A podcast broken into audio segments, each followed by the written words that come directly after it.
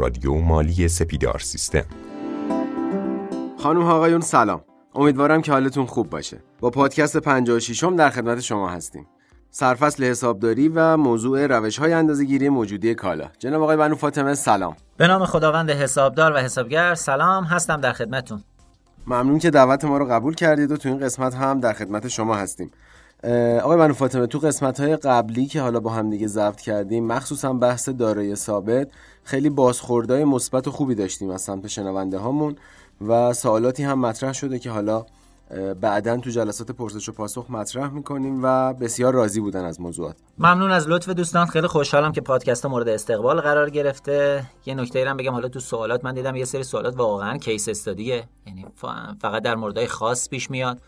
با توجه به اینکه خب حرفایی هم که من میزنم یه پادکستایی که کلاً ضبط می‌کنیم وحی منزل نیست، ممکنه بندم تو صحبتام اشتباهاتی داشته باشم. اگر اشتباهی پیش اومده از دوستان معذرت می‌خوام. اگر اصلاحی بود توی پرسش و پاسخ برای ما مطرح بکنن خیلی ممنون میشم. بریم سراغ موجودی کالا. خب اصلا موجودی کالا چی هستش؟ حالا ما احتمالا میخوایم در مورد روش‌های اندازه‌گیریش هم صحبت بکنیم. در خدمت شما هستیم. ببینید شرکت‌های بازرگانی که اقدام به خرید و فروش یه محصول میکنن، محصول نهاییشون رو برای فروش جایی نگه میدارن، بهش میگن انبار. دو تا سیستم برای نگهداری یا شمارش این موجودی انبارها داریم، روش ادواری و روش دائمی که حالا به تفکیک توضیح میدیم. پس موجودی کالا مبلغ ریالی این انبار توی سیستم حسابداری میشه موجودی ریالی انبار و مقدار تعدادی که توی انبار وجود داره میشه موجودی تعدادی، که توی سیستم‌های حسابداری حالا روش‌هایی وجود داره برای ورود و خروج از انبار و تبدیل کردن این موجودی تعدادی به ریالی.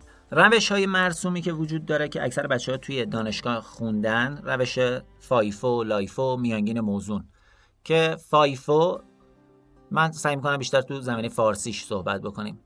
منظورش اولین خروجی از اولین ورودی است. ببینید برای اندازه‌گیری موجودی انبارمون از این روش‌ها استفاده می‌کنیم. اولین ورودی از اولین خروجی یعنی چی؟ یه مثال ساده براش بزنیم. شما فکر کنید یک مغازه لبنیات دارید. صبح امروز براتون یه مقدار شیر و ماست اومده.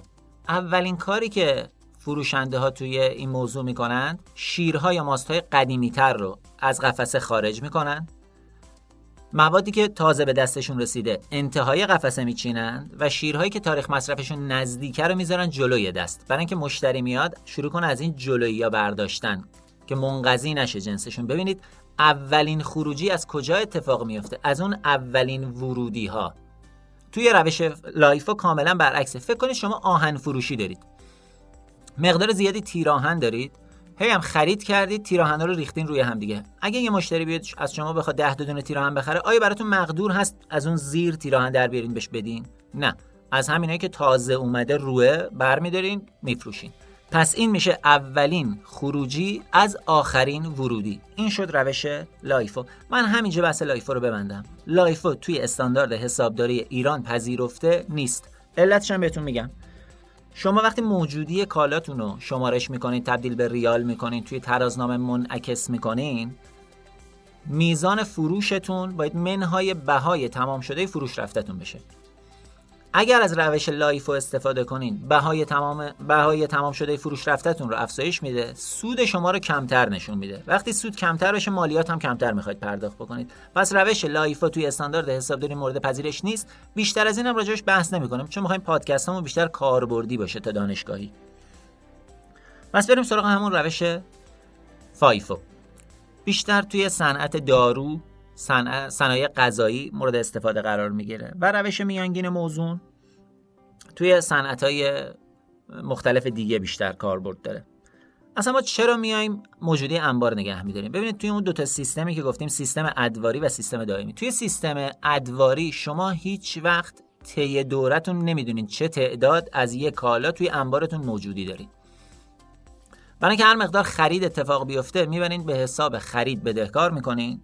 طرف مقابلش حالا یا حساب پرداختنیتون یا بانکتون بستانکارش می‌کنین.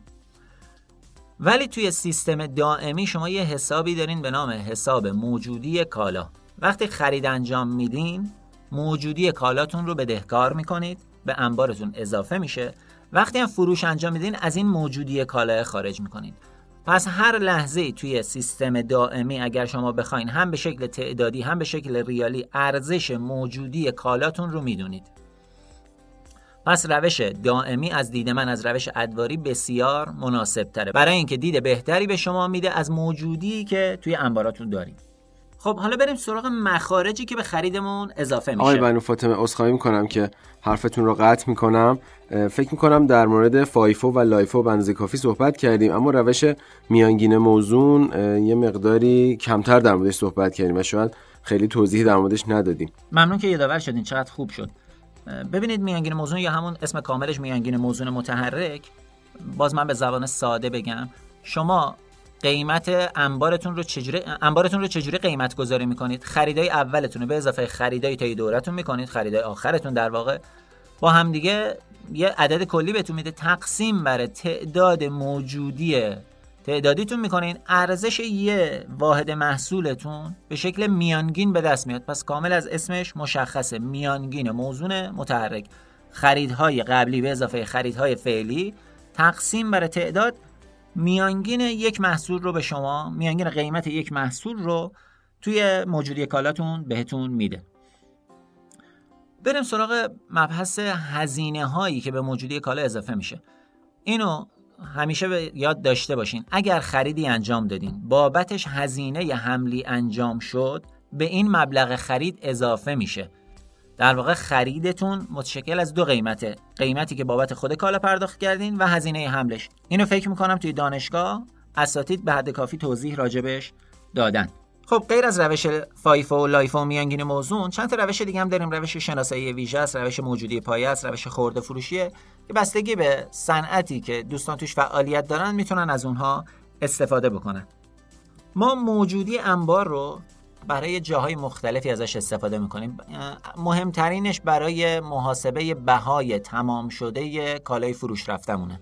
جاهای دیگه که براش استفاده میکنیم اتکا برای میزان تولیده، یعنی وقتی میدونیم که موجودی تعدادی انبارمون به یه سطح خاصی کاهش پیدا کرد، الان وقت تولید یا الان وقت خریده. حالا ببینید انبار فقط برای موجودی کالای پایان دوره استفاده نمیشه، ممکنه شما برای ملزوماتتون هم انبار داشته باشین و وقتی از این ملزومات استفاده میکنید اینو خارج بکنید. این باعث میشه که شما در لحظه باز هم بدونید چه میزان ریالی و چه میزان تعدادی ملزومات توی انبارتون دارید. حتی برای مواد اولیه هم این استفاده میشه. توی شرکت‌های بزرگ خودروسازی که فکر میکنم شرکت نیسان اول این استارت زد، یه سیستمی پیاده کردن به نام جاستین تایم، یعنی با این شناسایی به موقع موجودی انبارشون تونستن سطح خرید و انبارشون رو به قدری کاهش بدن که از زمانی که ورق فلزی وارد کارخانه نیسان میشه تا وقتی که یه خودرو از این ورق تولید میشه و خارج میشه یک هفته بیشتر زمان نبره. حتی من شنیدم به تازگی، البته خیلی نمیدونم سورسش درست هست یا نه، که این زمان به سه روز هم کاهش پیدا کرده. پس نگهداری موجودی کالا مخصوصا تو بخش مواد اولیه بسیار مهمه. آقای بنو فاطمه، توی سیستم ادواری و دائمی آیا ثبت‌های حسابداری با هم دیگه متفاوته یا نه؟ مسلماً با هم متفاوته. همونجوری که عرض کردم خدمتتون، توی سیستم دائمی شما حساب خرید کالا رو درگیر نمی‌کنید، بلکه حساب موجودی کالا رو درگیر می‌کنید. پس ببینید من برای هر دو تا سیستم میگم. توی سیستم دائمی وقتی موجودی خرید می‌کنید، حالا می‌خواد مواد اولیه باشه، می‌خواد ملزومات باشه، می‌خواد محصول باشه، موجودی کالا رو بدهکار میکنید و چه نقدتون رو به طور مثال بستانکار میکنید. ولی توی سیستم ادواری میان خرید کالا رو بدهکار میکنید، وجوه نقدتون رو بستانکار میکنید. ببینید توی سیستم فروشش هم متفاوته. همونجوری که توی سیستم دائمی موقعی که خرید انجام شد موجودی کالاتون بدهکار شد، حالا توی فروش موجودی کالاتون باید بستانکار بشه، فروشتون یا درآمد فروشتون هم بستانکار بشه، وجه نقدی که دریافت میکنید بدهکار و بهای تمام شده کالای فروش رفتتون هم بدهکار بشه. پس شما هر لحظه میتونید بگید فروش من منهای بهای تمام شده کالای فروش رفته درآمد فروش. این رو با سود اشتباه نگیرید. سود کی محاسبه میشه؟ وقتی که از درآمدتون، درآمد ناخالصتون، هزینه هاتون رو کم بکنید و به سود خالص برسید. حالا اگر روی فروش ها ما تخفیفی داشته باشیم، آیا اون هم روی حساب ها موثره؟ ببینید تخفیف کجا رو اثر گذاره؟ مسلما روی بهای تمام شده کالای فروش رفتتون اثری نداره، روی موجودی کالاتون هم اثری نداره.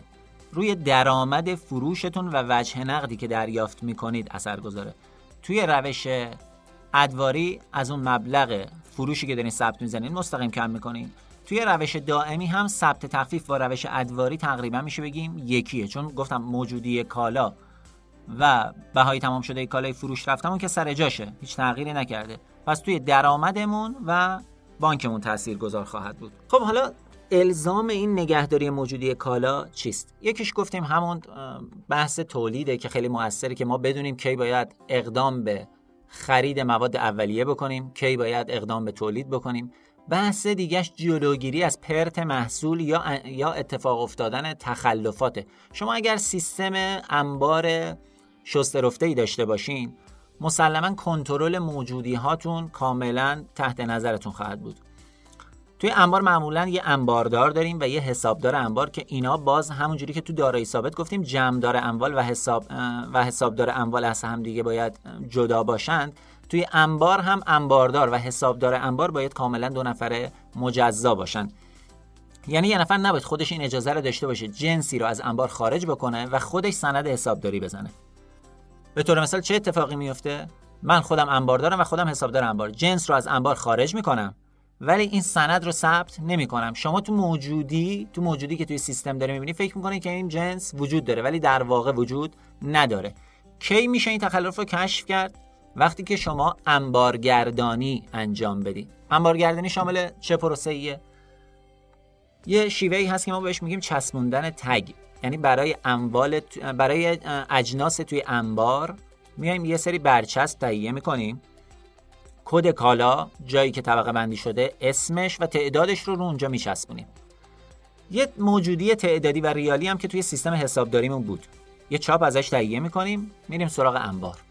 توی انبارگردانی نفر انباردار نباید دخالت توی شمارش داشته باشه، فقط میتونه جانمایی بکنه، یعنی به ما بگه هر جنس توی کدوم طبقه قرار داره ولی حق شمارش نداره.